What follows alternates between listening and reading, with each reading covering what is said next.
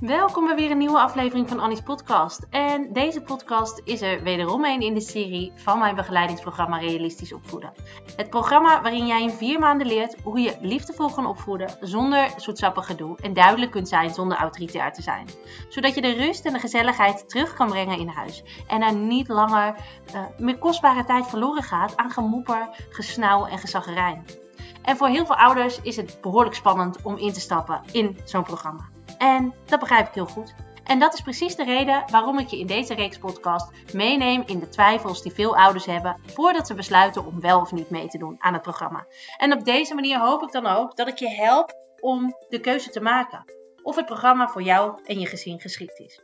En in deze aflevering neem ik je mee in de vraag: ik heb al zoveel geprobeerd. Hoe weet ik nou dat dit programma ons wel gaat helpen? En in de opmerking die, ook, die ik ook vaak krijg: ja, Klinkt hartstikke goed. Ik ga hier eerst zelf mee aan de slag. Ik probeer het eerst zelf nog wel even. En om dat uit te leggen wil ik je het verhaal vertellen van Stijn en Nicole. En zij volgen mij al vanaf het eerste uur. Bij ieder nieuw webinar zijn ze erbij. Altijd enthousiast, altijd geïnteresseerd en altijd blij met de nieuwe inzichten. En dat vind ik super tof. Ik ben echt dankbaar dat er mensen zijn die, nou ja, die dat doen. Maar behalve mijn boek hadden ze nog nooit een programma bij mij gevolgd. En laatst kreeg ik een mailtje van hen. En ik zal hem in even wat andere woorden uh, uh, kort aan je voorleggen. En ze zeiden: Hoi, wij zijn Stijn en Nicole en we hebben drie zoons van 9, 6 en 2. En vooral met de middelste lopen we echt tegen problemen aan. Hij is vaak dwars en heeft veel driftbuien. En we proberen echt om geduldig te blijven. Maar op een gegeven moment is dat niet meer te doen en dan worden we toch boos. En daar voel ik me dan vervolgens heel schuldig over. En we merken echt dat het de sfeer in huis negatief beïnvloedt. En we hebben al heel veel gratis webinars van jou gevolgd. En daar hebben we echt heel veel aan. Maar het lukt ons op een of andere manier toch niet om echt het verschil te maken. Wat moeten we nu doen? Nou, ik pak dit mailtje er even uit, omdat dit gewoon nou, een van de meest gegeven reacties is van heel veel mensen. Die zeggen dan: Oh wauw, ik heb hier echt iets aan gehad. Ga, nee, ga ik mee aan de slag? Ga ik zelf proberen? En ik snap die reactie, hè? Je bent geïnspireerd geraakt om het anders te gaan aanpakken en daar wil je vol voor gaan. Maar het is heel belangrijk om te weten dat alles wat ik je vertel in mijn gratis webinars, mijn blogs, nou et cetera, uh, nog niet eens 5% is van alles wat je nodig hebt om die verandering ook echt te gaan maken. Want wat er dan gebeurt, is hetzelfde als wat er bij Stijn en Nicole gebeurt. Je begint vol goede moed, maar na een paar dagen merk je dat het toch niet lukt om het in de praktijk te brengen. En dan ga je twijfelen. En dan denk je, zie je wel, ze zegt het allemaal wel zo mooi, maar in mijn gezin werkt het niet. Zie je wel? Het wordt allemaal veel mooier voorgeschoteld dan het daadwerkelijk is. Uh, het hoort er nou eenmaal bij. We zullen hier doorheen moeten. Dit is alweer het zoveelste wat we proberen, wat niet werkt. Maar wacht, want dat is niet het probleem.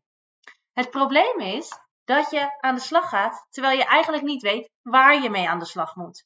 En oprecht, ik vind het echt tof dat ik je heb mogen inspireren om het anders te gaan doen. Maar ik gun het je ook zo dat het je ook echt gaat lukken. En ik ga het zelf proberen is eigenlijk synoniem aan het in elkaar zetten van een IKEA-kast zonder handleiding. Het eerste laadje lukt wel, maar daarna heb je echt geen idee wat je met al die losse onderdelen aan moet. Je houdt 433 schroefjes over en je kast staat schots en scheef. Ligt het aan die kast? Nee, weet je, met de juiste handleiding was het je wel gelukt. Met wat bloed, zweet en tranen uh, wellicht, hè, het blijft een IKEA-kast, maar dan was je er wel gekomen. Want zeg eens eerlijk, hoe vaak heb je het de afgelopen jaren al zelf geprobeerd? En hoe vaak heb je je al voorgenomen om vanaf morgen echt geduldiger te, reageren en, te, en geduldiger te blijven? En hoe vaak heb je al een tip uitgeprobeerd die je ergens gelezen had in de hoop dat dat echt een verandering teweeg zou brengen? En hoe vaak heeft dat al daadwerkelijk resultaat gehad? Precies.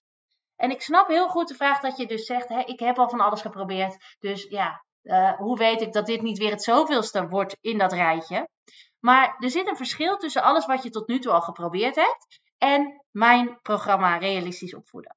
Want alles wat je nu al gedaan hebt, hè, zoals een beloningssysteem, straf, lief en geduldig blijven, tot juist streng en consequent zijn, etc., etc.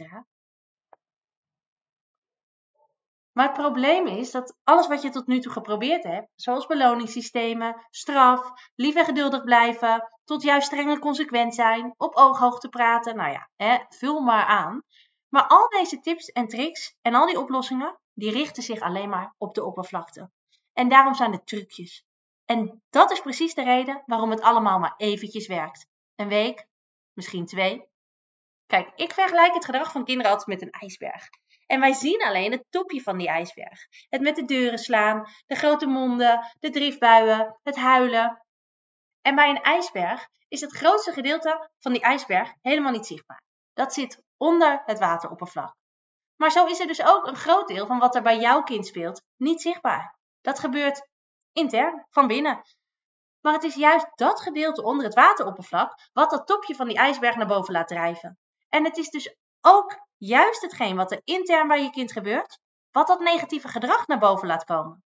En als je die dingen die je tot nu toe hebt geprobeerd, hè, uh, die richten zich dus alleen maar op het topje van die ijsberg. Zie het een beetje als symptoombestrijding.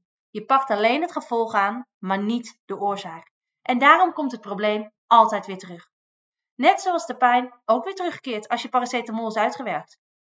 Dus de vraag is: hoeveel tips wil je nog gaan uitproberen? Hoe vaak wil je nog aan de slag met dat topje van die ijsberg? Of wil je dit keer dat er echt iets gaat veranderen en ga je met de oorzaak aan de slag?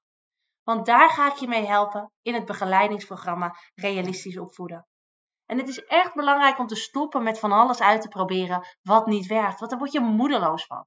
Maar leer wat er echt belangrijk is als je die ijzersterke band met je kind wil opbouwen. En jij weer de leiding in huis kan nemen op een manier die wel bij je past. Je kinderen zijn maar één keer klein en je kan de tijd met je kinderen niet overdoen. Dus zorg ervoor dat jij niet over 15 jaar denkt: Oh, had ik het maar anders aangepakt. Want nu is het moment dat je die keuze kan maken. En samen gaan we vier maanden aan de slag om ervoor te zorgen dat je het ook echt gaat toepassen in je gezin. Ik help je daarbij.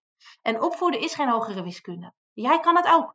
Als je maar weet waar je mee aan de slag moet gaan. En ik wil je uitnodigen om het samen te gaan doen. Als je hiermee aan de slag wil, laat het me dan weten via een WhatsApp bericht. Ik zal de link in de beschrijving zetten. Maar dan kun je voor eens en altijd met die eeuwige strijd uh, afrekenen. En dan kan je die rust en de gezelligheid definitief terugbrengen in huis. Ik zou het super fijn en super leuk vinden als uh, we het samen gaan doen. En dan gaan we ervoor zorgen uh, dat jij weer kan genieten van de tijd met je kinderen.